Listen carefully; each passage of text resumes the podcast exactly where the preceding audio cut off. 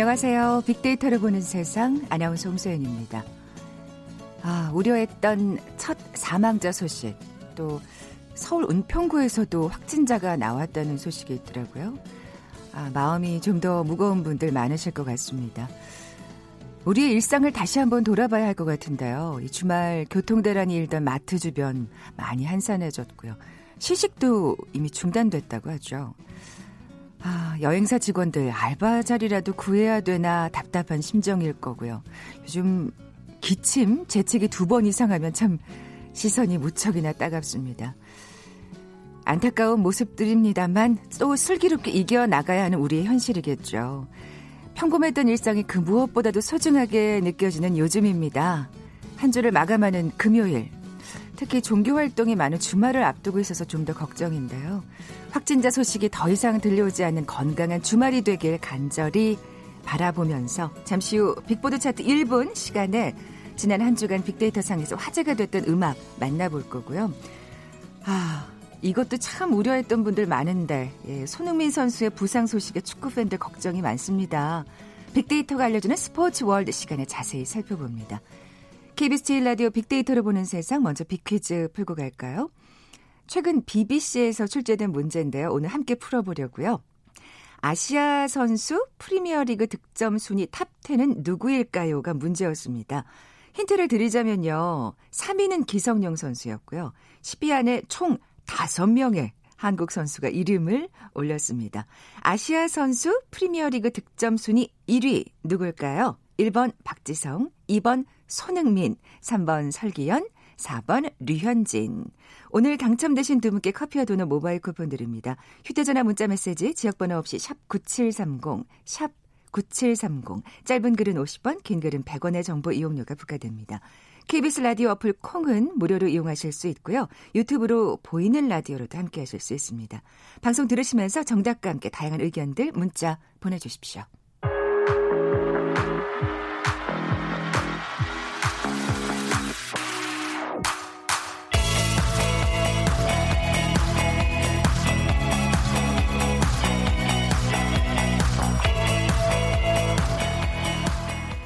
차트 1분 다음 소프트 정유라 연구원 나와 계세요. 안녕하세요. 안녕하세요. 이번 주엔 아무래도 예 좀 무거운 마음으로 네. 음악을 듣지 않았을까 하는 생각이 드는데요. 어떤 특징이 있나요? 네, 그렇게 코로나가 장기화되면서 거기에 대해서 답답한 마음을 가진 사람들이 듣는 노래도 많이 나왔고요. 네. 또 지난주에 새롭게 앨범을 내거나 새롭게 음반을 알린 사람들의 노래도 많이 나왔습니다. 네. 자, 그럼 7위부터 차근차근 살펴볼까요? 7위는 새소년의 심야행입니다. 새소년. 네, 처음 들어보는 가수일 수도 있을 것 같은데요. 저는 그런데요. 예. 이게 인디계의 아이돌이라고 불리면서 아, 그렇군요. 굉장히 그 인디계에서 조용한 반향을 일으키고 있는 가수라고 합니다. 아, 그러면 정말 주목해야 네. 하는 신인이겠네요. 그래서 음. 노래를 들어보면 굉장히 오묘한 보이스, 처음 들어 보이는 그런 보컬이 눈에 띄는데 보컬이 지금 여자분이라고 해요. 아, 네. 근데 같이 이 노래를 하던 보컬 두 분이 군대를 떠나면서 혼자 남아서 열심히 노래를 부르고 있는데 음. 그 노래가 되게 새롭고 또 한국에서 흔히 들어볼 수 없는 사운드여서 각광을 받는 것도 있지만 굉장히 뻥 뚫리는 듯한 시원한 음악을 부르고 있거든요. 아. 그래서 요즘 코로나 때문에 집에 계속 실내 생활을 해야 되고 좀 마음이 답답하고 불안한데 이 노래를 들으면서 좀 가슴이 뻥 뚫린다 이런 음. 이야기를 많이 하고 있었습니다. 그렇군요. 그럼 또 우리가 안 들어볼 수가 네. 없겠네요. 7위 곡입니다. 새소년의 심야행.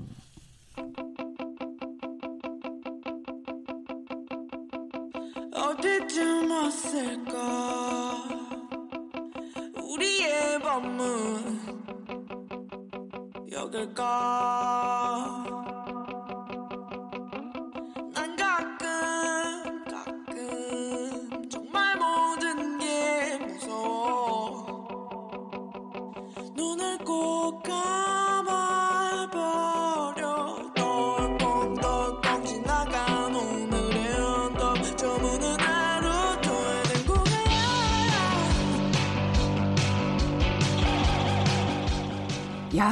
진짜 묘한 네. 사운드의 정말 매력적인 목소리의 네. 여자분이시라고요. 네. 계속해서 듣게 되는 매력이 있는 것 같습니다. 약간 그 빌리 아일리시 생각도 네. 나고요. 자, 그러면 다음 6위곡으로 넘어가 볼까요? 6위곡은 이진우 씨의 입에 마스크입니다.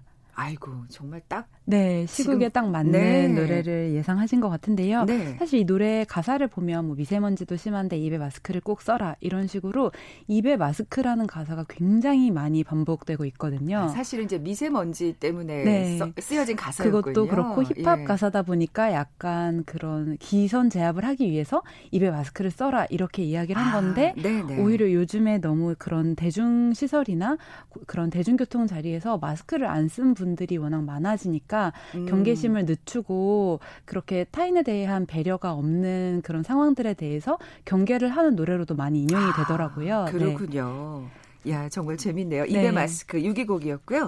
5위 곡은요? 5위 곡은 이문세 씨의 광화문 연가입니다. 어, 이 노래가 왜 올라왔을까요? 네, 이번 주가 너무 정신없어서 다들 잊고 계셨을 수도 있는데 지난 주말에 흰 눈이 서울에 내렸잖아요. 아, 그랬죠. 네, 그래서 예. 그때까지만 해도 이제 확진자가 좀 누그러들고 있는 상황이었어서 사람들이 이렇게 눈 쌓인 거리를 보면서 아, 올해 처음으로 겨울 같은 느낌이 들었다. 아. 올해 또 워낙 유난히 따뜻한 겨울이었고 겨울 풍경을 즐기기가 여러모로 힘들었던 것 같아요. 음, 그렇죠. 요즘은 더 마음이 또 네. 각박하니까. 그러니까요. 예. 그래서 이 노래가 워낙 또 이제 눈 오는 날에 가장 잘 어울리는 음. 노래로 많은 사람들이 알고 있어서 라디오에서도 많이 흘러나오고 소셜 미디어상에서도 많이 화제가 됐습니다. 네, 광화문 연가 5위 곡이었고요. 4위 곡으로 넘어가 볼게요. 4위 곡은 앤마리의 Birthday입니다. 어, 이 앤마리 참 많이들 좋아하시죠. 네. 한국에서 특히 사랑받는. 한국에서 특히 인기가 많은데요. 작년에 한 그 앨범 그런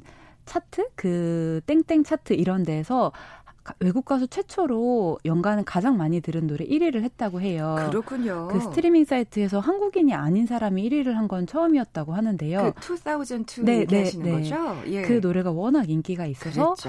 한국에서도 올해 이번에 새로 Birthday 음반이 나오고 바로 아. 순위권에 진입할 만큼 새 노래군요. 네, 인기가 많았는데요. 한국에선 이미 그 앤마리를 안말희라고 부르면서 약간 안말희? 한국화된 이름으로 불러주고 있더라고요. 그래서 요즘에 정말 마음이 뒤숭숭하고 실내 생활이 많은데 좋은 노래 들으면서 조금은 자기에게 위로를 줬으면 좋겠다는 생각이 들었습니다. 그렇군요. 워낙 또 목소리가 예뻐서요. 네. 정말 많이 위로가 될 것 같아요. 자, 그럼 3위 곡은요? 네, 3위 곡은 조용필 씨의 여행을 떠나요입니다. 아, 여기엔 또 큰 바람이 담겨 있는 네, 노래 맞아요. 같아요. 예. 진짜 최근에 그 제일 큰 여행사로 불리는 땡땡 투어도 주 3회 근무를 이제 시행하면서 아이고. 월급의 80%에서 70% 정도만 지급하는 그런 일이 시행됐다고 해요. 그런 상황까지 이르렀군요. 네, 워낙 여행자 수가 급감하고 있고 또 네. 여행을 자제해야 되는 시기이기도 해서 많은 사람들이 움츠러들고 있는 것 같은데 그럼에도 불구하고 이렇게 길게 장기화된 그 체, 이런 불안 속에서는 사람들이 조금 더 갑갑해하고 답답해하기 때문에 여행 어떤 떠나고 싶은 마음은 점점 더 커지는 것 같아요. 간절해지죠. 네, 그래서 예. 그렇게라도 이렇게 조용필 씨의 여행을 떠나요 같은 노래를 들으면서라도 그런 갈증을 좀 해소할 수 있을 것 같고 저희가 노래라도 들으면서 음. 어떻게 마음에 물을 주는 그런 좀 시간을 가지면 어떨까 생각을 해봅니다. 네, 이제 조만간 하루 빨리 네. 여행을 떠나면서 이 노래 들을 수 있기를. 네. 바라보고요. 빅보드 차트 1번 2위 곡은요? 2위 곡은 BTS의 블랙스완입니다. 네. 이 노래는 사실 지, 1월 중순쯤 공, 선공개된 BTS의 곡인데 네. 이 노래가 이번 주에 이렇게 화제가 된 노래 이유는 오늘이 바로 방탄소년단의 전 세계 동시 컴백일이라고 해요. 그렇군요. 그래서 벌써 선주문만 400만 장에 달할 정도로 이야. 지난 앨범보다 많은 앨범이 주문됐다고 하는데 왜 이렇게 화제가 됐나 봤더니 그 팬들이 일주일 정도를 앞, 앞두고 미리 들어보는 총 연습을 하고 있더라고요. 참 대단한 암입니다. 네, 그래서 그런 의미에서 이 노래가 굉장히 화제가 된 것 같습니다. 네. 오늘 컴백일을 기대해 보면서 어떤 또 퍼포먼스를 보여줄까 어, 정말 기대가 되는데요. 자, 2위 곡 들어보죠. BTS의 블랙스완.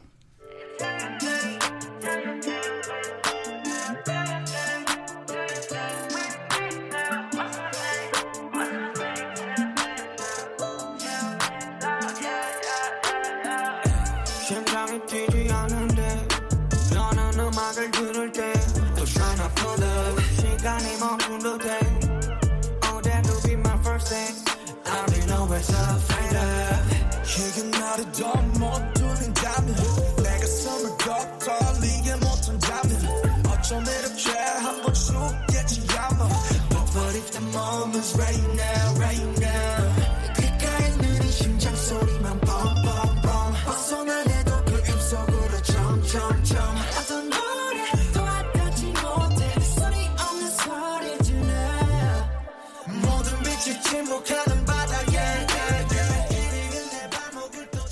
네.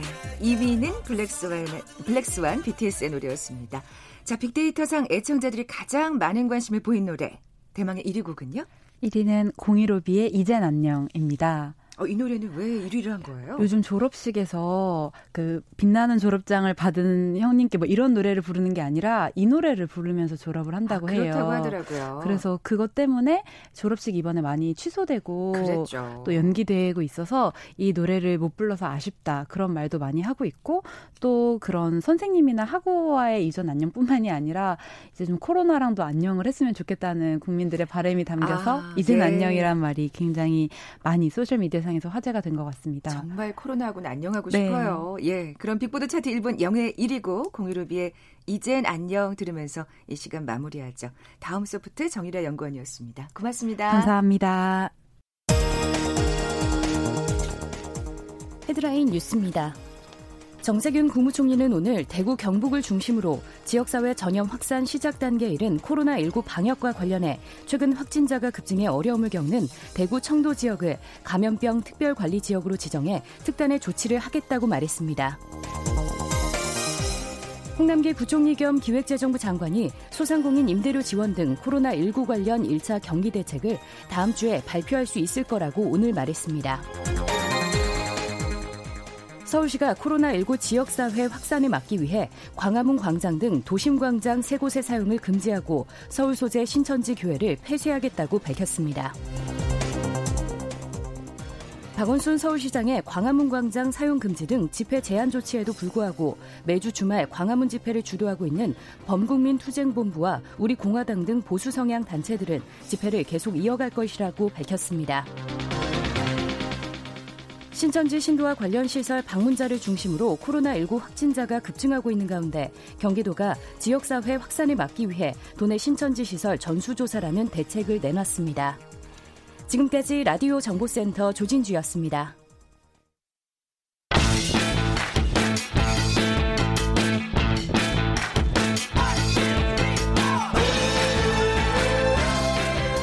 빅데이터가 알려주는 스포츠 와이드. KBS 스포츠국의 정충희 기자 나와 계세요. 안녕하세요. 네, 안녕하세요. 네, 먼저 빅퀴즈 내주세요. 네.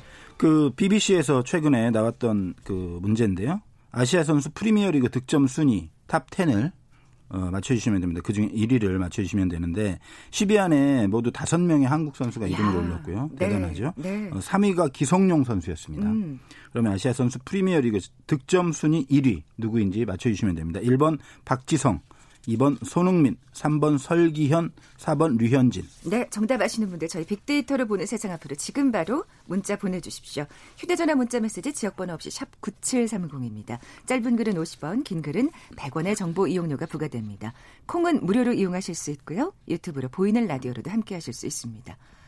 아유, 그나마 우리 국민들에게 위로가 되던 예, 손흥민 선수한테도 우울한 소식이 있네요. 그렇습니다. 네. 그 아, 팔을 다쳐서 어, 수술까지 지금 받아야 되는 상황이고 한 두 달 정도 걸릴 거다 이런 전망이 나와서 아이고. 저도 좀 안타까운데요. 지난 16일이었죠. 에스턴 빌라와의 경기에서 어, 나중에 보니까 30여 초 만에 팔 골절상을 당한 거였어요. 그런데 아니, 그리고 경기를 다 그러니까요. 뛰었더라고요. 그 당시에 그 38초인가요? 어떤 선수와 부딪히면서 이제 떨어지면서 오른팔을 짚었는데 그 당시에도 상당히 통증을 호소를 음, 했는데 음, 음. 어, 털고 일어나서 경기를 했고 또 대단한 것이 두 골이나 넣었잖아요. 그리고 그 경기 종료 직전에 결승골까지 넣으면서 토트넘을 그 위기에서 구해냈는데 결국 그 계속 통증이 있고 붓기가 있어서 진단을 받아보니까 오른팔 골절로 확인이 됐고요. 그래서 토트넘이 지난 18일에 홈페이지를 통해서 그 골절 사실을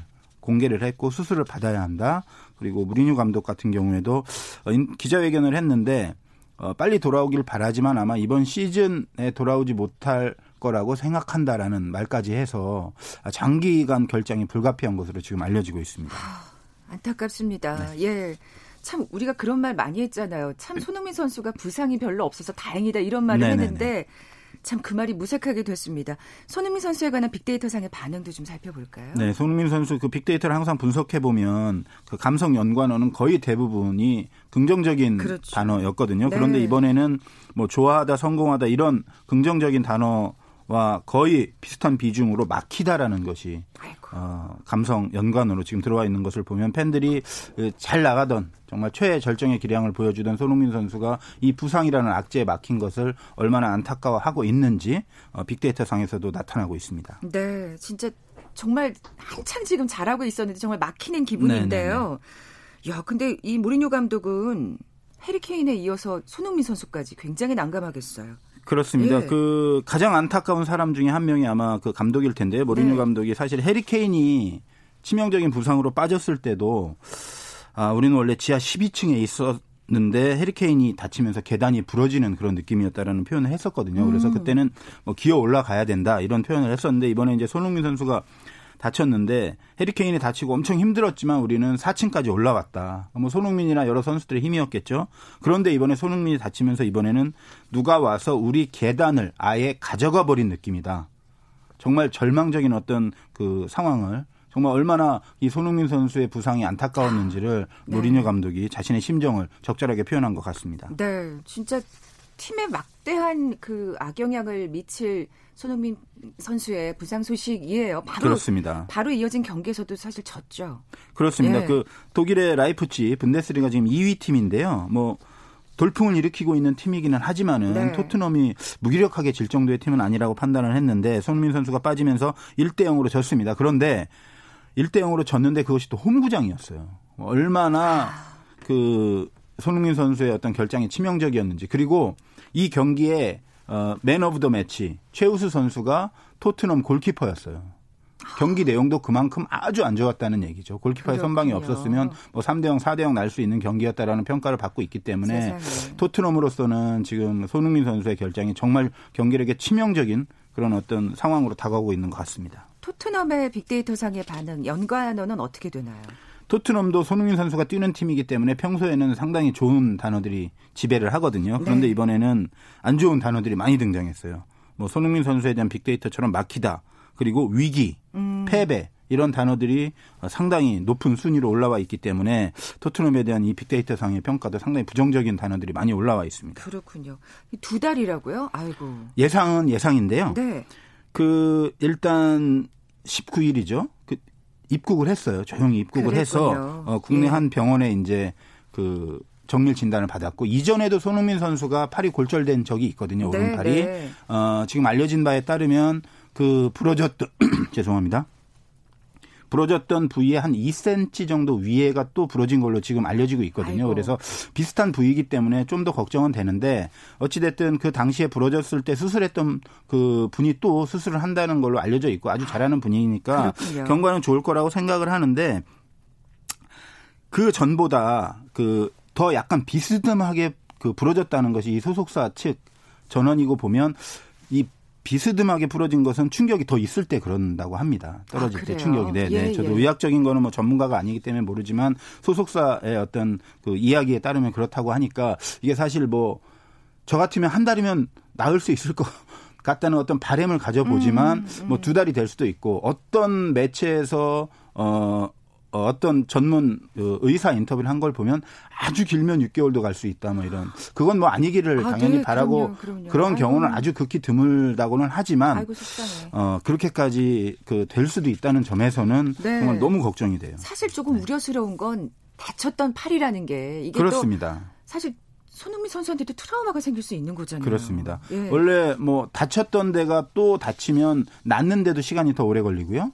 그리고 또 말씀하신 것처럼 마음에 부담이 생기지 않습니까? 그렇죠. 다음에 어, 완캐리에서 경기를 뛸 때도 어느 정도 기간 동안은 그 오른팔에 대한 어떤 걱정 이런 것들이 사람이니까 안 가질 수 없잖아요. 뭐 그렇죠. 손흥민 선수는 워낙 그 의지력과 열정이 뛰어난 선수기 때문에 빨리 극복할 수 있다고 생각은 하지만 페널티킥 트라우마에서 벗어난 것처럼 어 그런 부분이 사실 걱정이 안 되는 건 아닙니다. 음, 추후에도. 그러니까요. 네, 네. 진짜 이렇게 손흥민 선수의 부상 소식을 듣고 나니까 이 선수들한테 가장 큰 악재는 부상이라는 생각이 다시금 듭니다. 그렇습니다. 제가 네. 지금도 이제 손흥민 선수 부상 보고 생각나는 게 이청용 선수거든요. 저는 개인적으로 이제 축구 취재할 때 이청용 선수하고도 뭐 저는 친하다고 생각하는데 어쨌든 네. 이청용 선수가 상당히 축구 실력도 정말 대단했고 여러 가지로 모범이 되는 선수였는데 한 번의 평가전에서 그것도 정식 경, 그 리그도 아니고 평가전에서 어떤 선수에게 태클을 당해서 1년을 쉬었어요. 그 음. 이후에 제가 볼 때는 가진 기량에 비해서 너무 지금 성장을 못했다는 점에서 아. 이 부상이라는 건 정말 선수들한테는 치명적인데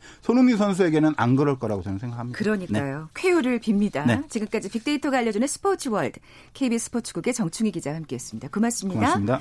커피와 도넛 모바일 쿠폰 받으실 두 분입니다. 정답은 손흥민 선수였죠. 364 하나님, 4184님 선물 보내드립니다. 오늘 코로나19 관련 뉴스 특보 관계로 일찍 마무리하겠습니다. 빅데이터를 보는 세상 월요일에 다시 뵙죠. 고맙습니다.